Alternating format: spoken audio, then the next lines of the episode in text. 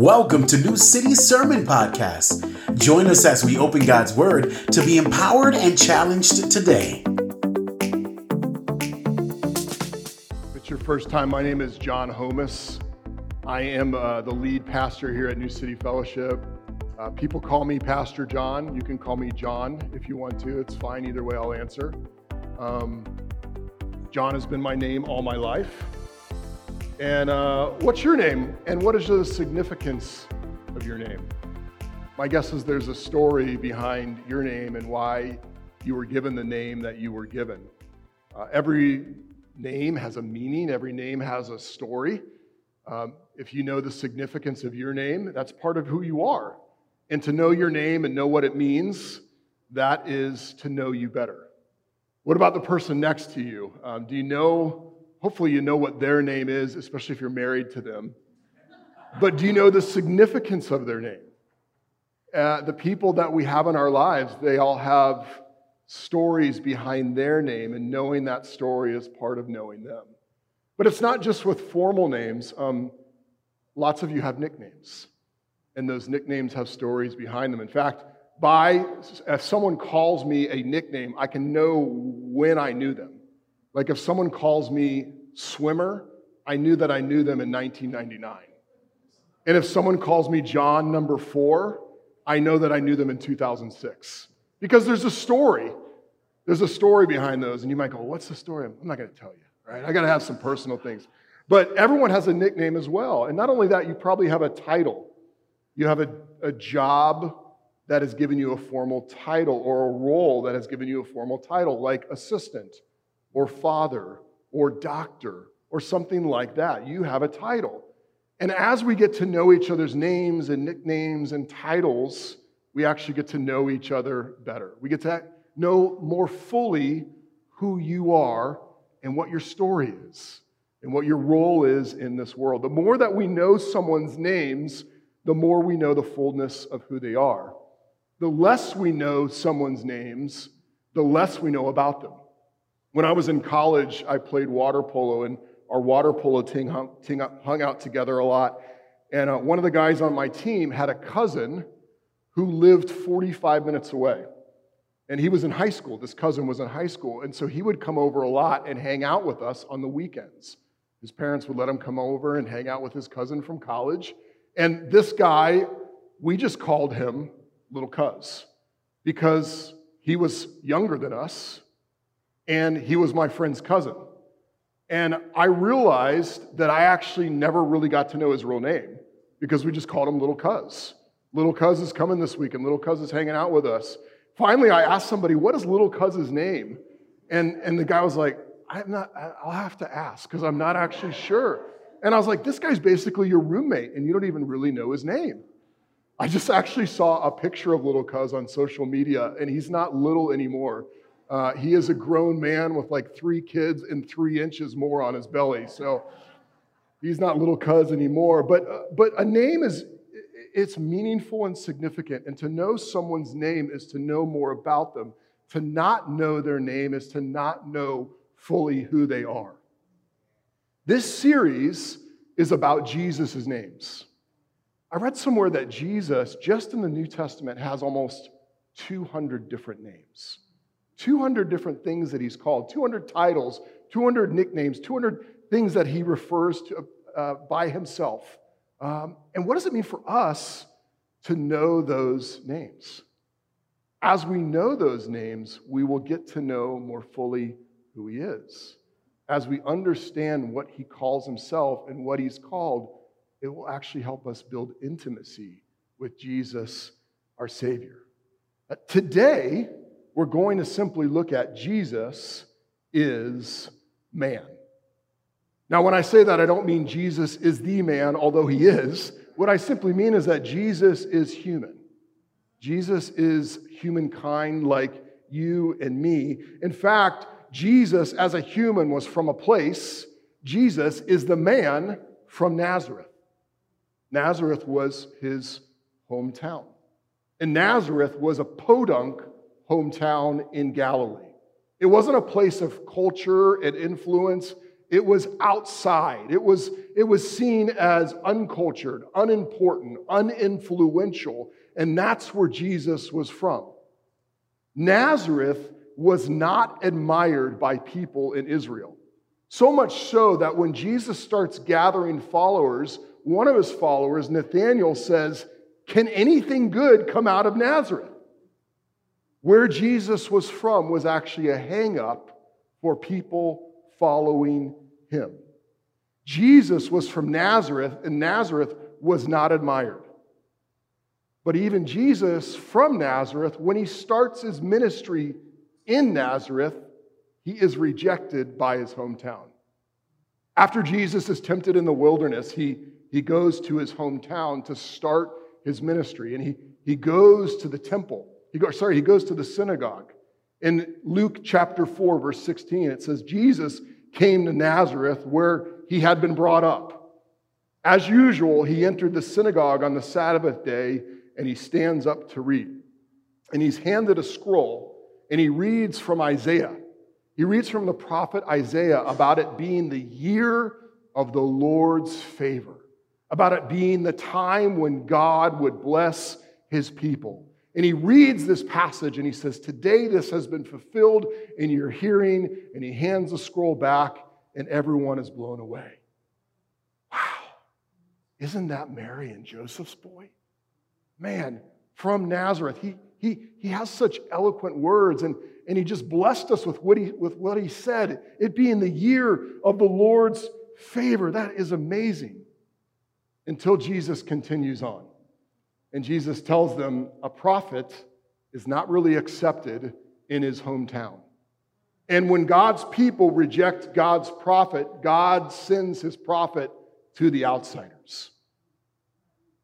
And at that point, the people get massively offended. Because Nazareth was viewed as the outside people.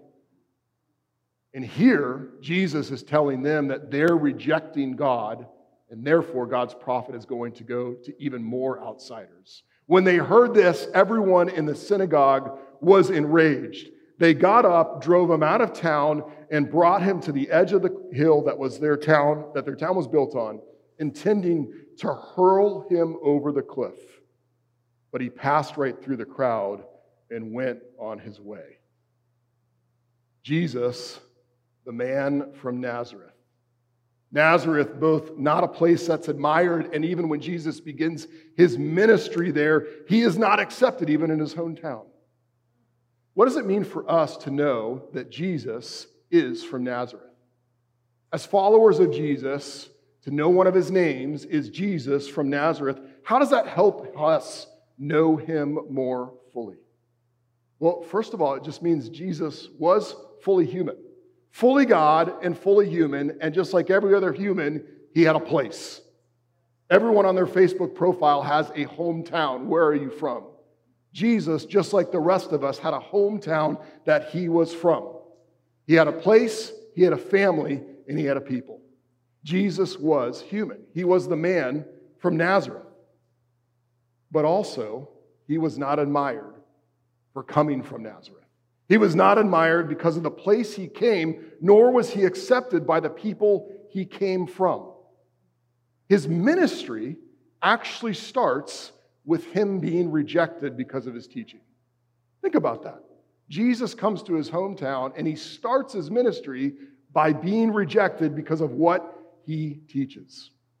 Now, a lot of times when you and I talk about Jesus, we talk about the comforting words that he says to sinners. And that's absolutely true. Jesus says amazing words of grace and love and comfort to broken people like you and me. But that's not all he says. Jesus' teaching is not just comforting, it is confrontational. And as he confronts the people in his hometown, they ultimately don't admire him or accept him, but reject him and disrespect him because of the words that he says. This past week, a documentary came out um, about the Hillsong Church movement. And um, it's a pretty deep documentary, it's pretty heavy. There's a lot of things that they critique, and I don't really want to kick someone while they're down, but in the documentary, they talk about how that global church movement called Hillsong was run more like a business and like a church. There's another critique that there were sex scandals that went unreported in the church, and there were some critiques of the philosophy of music behind Hillsong Church. And Hillsong music is the most popular music in the world right now for churches. Um, but honestly, what stuck out to me more than that was something that I've noticed over the past 10 years. And it's this that movement has not been open with the confrontational teachings of Jesus. And here's what I mean by that. A lot of times their pastors will get asked to go on talk shows or will get asked to rub shoulders with famous people. And the way when they're asked hard questions, often what they say is something that's slick and sounds good, but isn't true. Now, again, here, I'm not, I'm not here to kick someone when they're down. I know that a lot of people right now are hurting because they were plugged into that movement. But I think what we need to see from Jesus here is that when Jesus opens his mouth and speaks, the room's not always full of energy. It's not always exciting. In fact, when Jesus speaks sometimes, there is often no applause. People are dumbfounded and want to kill him. Jesus is not accepted all the time when he teaches, and he's perfectly okay with that. What does it mean for us to understand that Christianity isn't really about always saying things that seem acceptable and admirable? Sometimes it's just telling the hard truth as it is. Uh, sometimes you and I can think that Christianity is all about rubbing shoulders with influencers and finding people who say things in the most profound, acceptable way, but that is not who Jesus is. Jesus says things that are both comforting and confrontational. He doesn't care if he is liked, he doesn't care if he is admired, he doesn't care if he says something that you don't like. He says what's true. And he loves to comfort people, but he often comforts when you're willing to accept his confrontation. And I think as we think about our own church and as we think about churches around the world, not just Hillsong, I think there's a good question for us. Are we willing to let Jesus say hard things to us? Are we willing to say hard things to people when we know that Jesus would say those hard things? See, to know that Jesus is the man from Nazareth is to know that Jesus was not focused on being admired or accepted. Jesus said things that were both comforting and confrontational. To know Jesus is from that place, is to know those things about him. Place is important. What's also important, though, is how Jesus referred to himself. Do you know that there was a phrase that Jesus used to refer to himself more than any other phrase? And it was the phrase, the Son of Man. Over and over and over, Jesus would talk about himself in the third person, and he would say, the Son of Man and then he would talk about something that he was going to do. And that term, Son of Man, we think, um, we think it can mean something like just a human, and it does mean that. But there's actually a much deeper meaning in the Bible when Jesus uses that name for himself. In the book of Daniel, chapter 7, Daniel is in the middle of political upheaval in Babylon. There are, there are kingdoms rising against kingdoms, and Daniel has this vision about one like a son of man who will enter in and have more power than anybody else, and the nations will worship him. In Daniel chapter 7, verse 9 and 13 and 14, Daniel says, As I kept watching, thrones were set in place. And the Ancient of Days, that's like a, that's like a, a metaphor for God. And the Ancient of Days took his seat.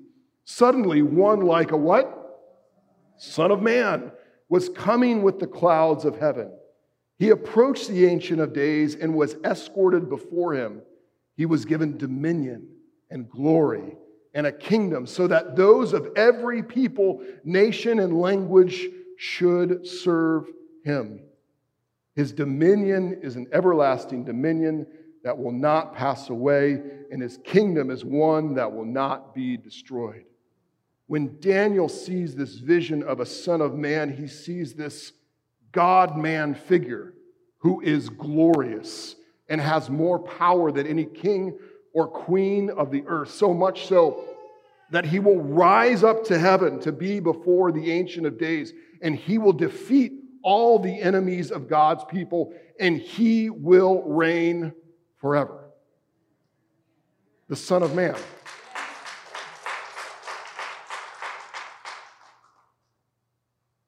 But you're going to be confused just like the disciples were. Because when Jesus referred to himself as the Son of Man, he talked about it in a way that left people confused. He repurposed that phrase, and he would say things like this, like he says in Mark 10 Taking the 12 aside again, Jesus began to tell them the things that would happen to him. See, we are going to Jerusalem. The Son of Man will be handed over to the chief priests and the scribes, they will condemn him to death. Then they will hand him over to the Gentiles, and they will mock him, spit on him, flog him, and kill him, and he will rise after three days. Over and over, when Jesus uses the term Son of Man, he often talks not about someone rising in power and glory, but rather someone setting aside power in order to be killed. And the disciples are dumbfounded. This is the point where Peter confronts Jesus and says, What are you saying? And Jesus has to say, Get behind me, Satan. Because it doesn't make sense to them. Uh, the Son of Man is supposed to be celebrated, not spat on. The Son of Man is supposed to be defeat is supposed to defeat the enemies of God's people, not be killed by them. The Son of Man is supposed to be honored, not crucified. And so it leaves the disciples confused about what Jesus means by the term the Son of Man. And Jesus follows up with this. He says in Mark 10, verse 42, You know that those who are regarded as rulers of the Gentiles lord it over them, and those in high positions act as tyrants over them. But it is not so among you. On the contrary, whoever wants to become great among you will be your servant, and whoever wants to be first among you will be a slave to all. For even as the Son of Man did not come to be served, but to serve and give his life as a ransom for many. Jesus is the Son of Man. How does it help us know him better when we understand that he called himself that? Well, first of all, it helps us understand his self understanding, how he identified himself. He identified himself as the Son of Man. And the Son of Man was one who would have great power. And Jesus meant that when he said that about himself. Some people say Jesus was never meant to create a, never meant to create a movement. He never meant to, to be worshiped. He never meant to call himself a king. That's simply untrue. Because Jesus referred to himself as the Son of Man over and over and over, the one who would be given the most power in the universe. Jesus meant to start a movement where all the nations would come to worship and serve him. But in that, Jesus' self understanding as the Son of Man was not just about gaining power, but ultimately about giving up power in order to serve. Giving up power in order to serve. Jesus says the Son of Man has come to give his life as a ransom for many. Jesus came to atone for the sins of sinners like you and me so that when we trust in his finished work on the cross, we are reconciled to God. And Jesus came, the all powerful one, not to seek power, but to give up power in order to serve you and me by taking our place on the cross. To know Jesus is to know someone who had ultimate power, but died in ultimate shame on purpose. That confronts our culture. That confronts our culture because our culture usually chooses gaining power over setting aside power and serving. Think about how politics work. Think about how power structures and power grabs work in our culture. We are so focused on keeping power and not losing power. We are so focused on gaining power and revoking power from other people. We try and control the narrative so that we can tell the story the way we want it and gain power. This past week, you probably, if, unless you were not on the news at all, you probably saw the incident with Will Smith and Chris Rock on, uh, on the Oscars. And what was interesting to me was, first of all, it was just shocking to kind of watch that. I woke up the next morning and my Facebook feed was completely inundated with that situation uh, from the Oscars. Uh, but as I kind of took a step back, it was just interesting to me to see how many people were claiming to know exactly what happened behind the scenes. I mean, as I read posts from people and I read articles in newspapers, people were saying, This is about infidelity. And someone else would say, No, no, no, no, no, this is about disability. And then someone else would say, No, this is about emasculation. This is about assault. This is about anger. This is about women. This is about men. This is about comedic oversteps. This is about abuse. This is about privilege. This is about hypocrisy. This is about live television, and on and on and on and on. And it was just overwhelming to see all the talking points and all the people trying to slap the trump card down and say, here's what happened. I was a little bit exhausted. Now, don't hear me say we shouldn't be talking about those things. This is an interesting incident. I don't think anything's ever happened like this. And it became a talking point in our culture for all those different things. But what I noticed was the responses of people. There was like this collective rush in our culture to get to the microphone first and explain to everybody else what happened. There was a rush to get to social media and type exactly what happened to control the narrative. I was like, no, wait a minute. We don't even actually know these people. We don't know what's going on behind the scenes in their life. And it almost became like this Rorschach ink blot test. You know the ink blot tests where you hold up an ink blot and someone goes, I see a bat. No, I, I, I see a woman. No, I, I, I see a bird. It almost became like that, where in that situation, everyone saw what they already believed about power and powerlessness. What's the point? That situation was incredibly complicated. But the way our culture responded to that situation showed our obsession with power. If I can get there first, I can explain what happened. And I can get people to join my side from my point of view and rail against the other side. There was a mad rush to be the first to explain. There was a mad rush to get position on the narrative. There was a sense of like gaining power over the story. And in the midst of all that, one little thing got lost that I didn't even see until this morning. After that happened, Denzel Washington and uh, one other actor approached Will Smith after he had slapped Chris Rock. And they just went up to him and said, We want to pray for you. And I thought, wow, that's different. Now, I don't know where Denzel is in terms of faith. But Denzel later said, after he went up and prayed for Will Smith, he said, You know what? I don't know all the ins and outs of this situation, but I know the only solution was prayer. The way I see it, the way I saw it, the way I see it.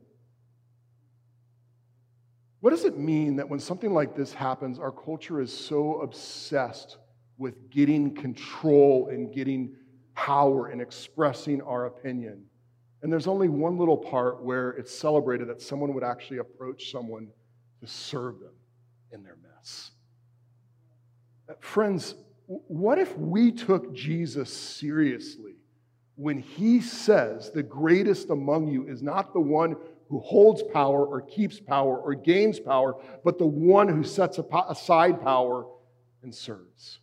Jesus found his greatest significance in the title Son of Man, which was the one who had all power and set aside power in order to serve people who don't deserve it. What could it look like if we took him seriously? Instead of being the first one to rush to the mic, instead of being the first one to post, what could it be like if we took that seriously in our friendships, in our church, in our marriage? To say what is more significant to Jesus is serving. To know Jesus as the Son of Man is to know the one who set aside power in order to serve those who didn't deserve it. But you might say, the pastor, giving up power means challenges, it means trials, possibly even means suffering. And you would be right. Because not only was Jesus the man from Nazareth, not only was Jesus the Son of Man, but Jesus was also the suffering man. As Jesus is on trial in John 19, he has been flogged, he has had a crown of thorns put on his head, he has been clothed in a purple robe and mocked. He has had people come up to him, spit on him, smack him. He is covered in blood. He is a shell of a man.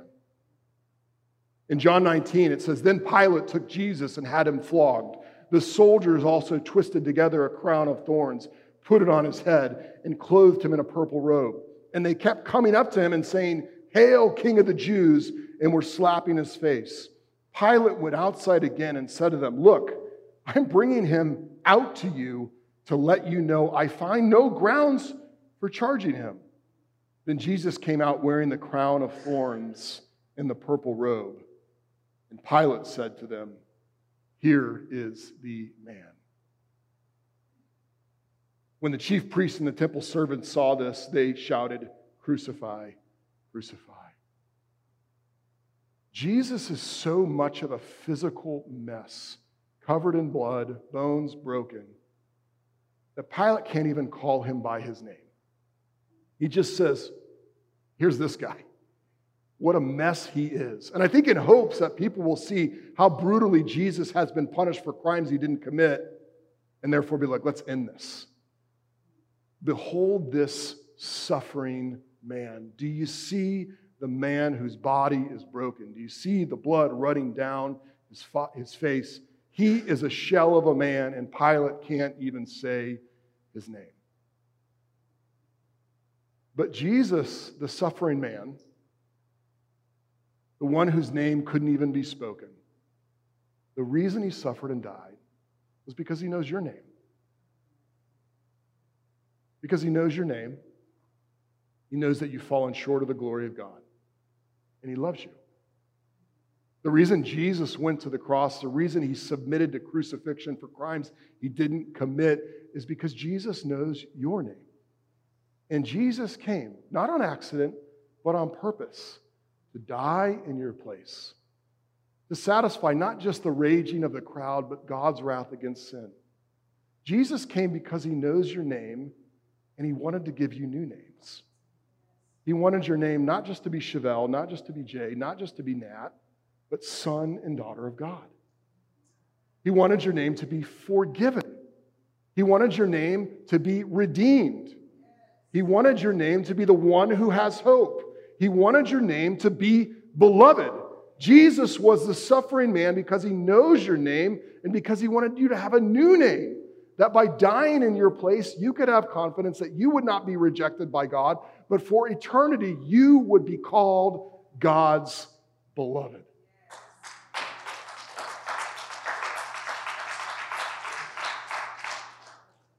Jesus the man, Jesus the man from Nazareth, Jesus, the Son of Man. Jesus, the suffering man.